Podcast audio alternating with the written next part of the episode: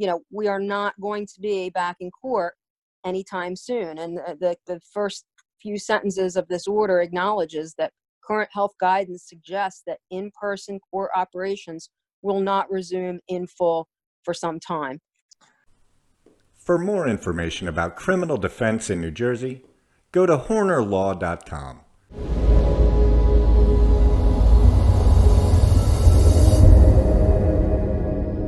Today, the uh, Chief Justice of the New Jersey Supreme Court uh, issued uh, the next in a series of orders related to how the courts in New Jersey are handling the uh, criminal justice system in light of COVID 19. Um, and, you know, just very briefly by way of background, uh, in New Jersey, we have a system that allows the courts to detain certain individuals without any bail uh, whatsoever. Uh, those individuals are usually individuals that are charged with the more serious offenses or those individuals that, for whatever reason, the court decides present a flight risk uh, or may attempt to obstruct the criminal justice process. And so, um, a couple years ago in New Jersey, the courts changed their system from a cash bail system uh, to a system that included uh, again, the courts having the ability to detain people without without bail. Most people, you know, when they're charged, they do get released uh, on some sort of pretrial condition. Um, however, there are these people that are sitting on charges without the ability to, to get out. The other side to that um, to that new law is that it comes what comes with it is a speedy trial aspect, and that speedy trial aspect basically says, hey, you know, uh, if you're detained without bail, there's going to be certain time limits placed upon the state uh, to to get your case to trial. Uh, first, there is a 90-day time limit uh, for those individuals for their cases to be presented to a grand jury, uh, and then once the matter is uh, presented to the grand jury, and presuming that there is an indictment that's returned, the state would then 180 days to have that case go to trial. Um, that time can be extended uh, for certain things. For example, if a defense uh, attorney on behalf of a detained individual files uh, a motion, then the time that 180 days gets extended. That that doesn't count, you know, towards the the time frame that the state has to present the case to a jury.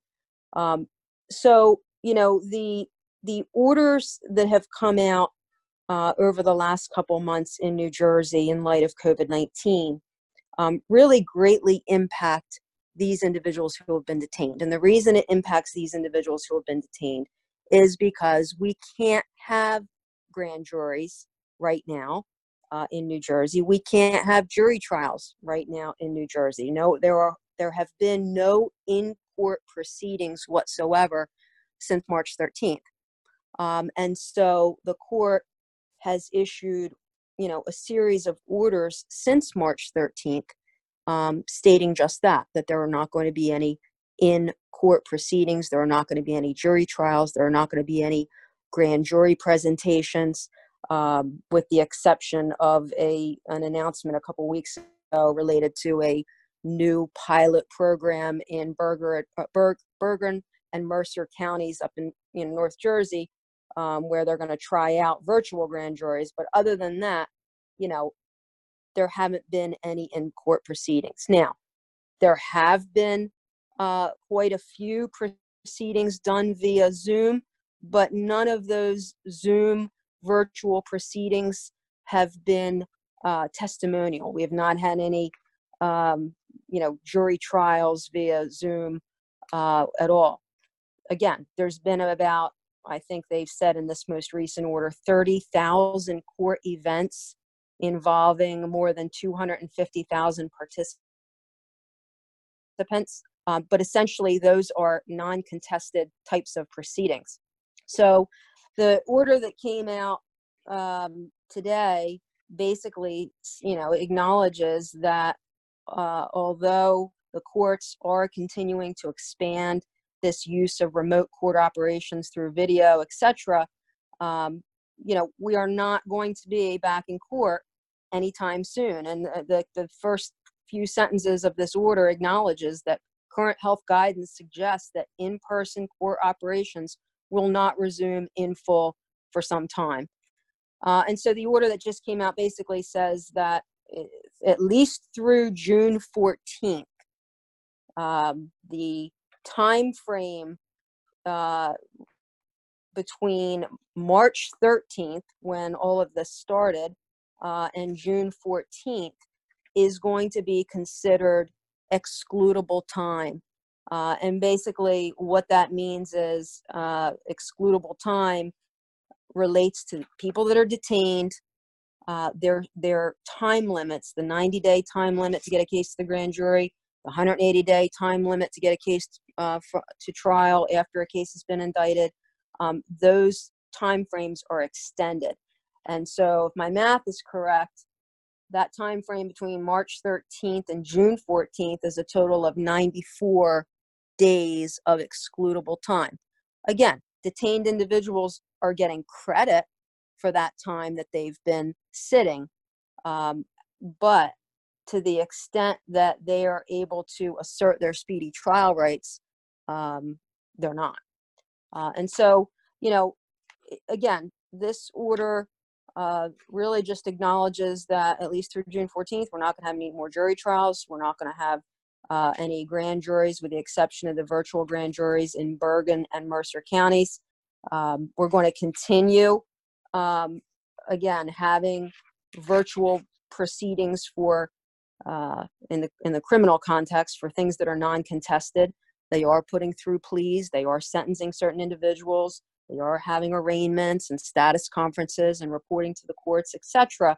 So it's been very productive from that perspective. Uh, but again, from the perspective of an individual who is uh, and wants to assert their innocence and is detained without bail, um, they're they're SOL at the point at this point. I think the only other the only other thing that's worthy of of note is that um, you know there have there's been a push by by different organizations uh, to release certain people from county jail and from prisons. Uh, I, I read a stat today that said that with regard to prisons, one in 12 people in New Jersey prisons right now have tested positive for COVID 19. 43 inmates have died in custody. Um, and, you know, there was an executive order uh, Executive Order 124, uh, signed by Governor Murphy on April 10th, that made just about 3,000 state prison inmates eligible for either temporary medical furlough or early parole. Um, I'm told that only a few hundred were released pursuant to that executive order. Uh, earlier, I think this week, there was a bill introduced by a senator, Senator Powell, Nellie Powell, who represents a legislative district in North Jersey. That bill uh, proposes to expedite the release of certain uh, prisoners that are due to complete their sentence within the next year. Basically, it would it would propose that they get six months credit, up to a year credit for each month that this pandemic has been in effect. Um, and that's really a response to the um, the the low number of state prisoners that were released pursuant to Governor Murphy's executive order, and also due to the really infiltration in the state prison setting uh, of COVID nineteen. You haven't heard that much related to infiltration in uh, county jails, although there have been some, but not as many as state prisons. Um, although I can say that most of my clients who are awaiting their trial and are detained in a county jail setting uh, are under lockdown for a good part of the day each day, um, which makes it really difficult from a defense attorney's standpoint to prepare for uh, a trial. Um, but again, since we have no idea when we're actually going to be able to, you know, I guess nobody cares about that. But um, you know, to the extent that COVID 19 has impacted the criminal justice system, it's absolutely impacted the operations of the court. It's absolutely impacted um, you know, state prisoners, uh, and it's absolutely impacted those individuals who are ta- detained in county jails um, awaiting disposition of their case, either by way of plea or by way of trial if they uh, choose to assert that right. For more information about criminal defense in New Jersey, go to hoernerlaw.com. That's H O E R N E R law.com.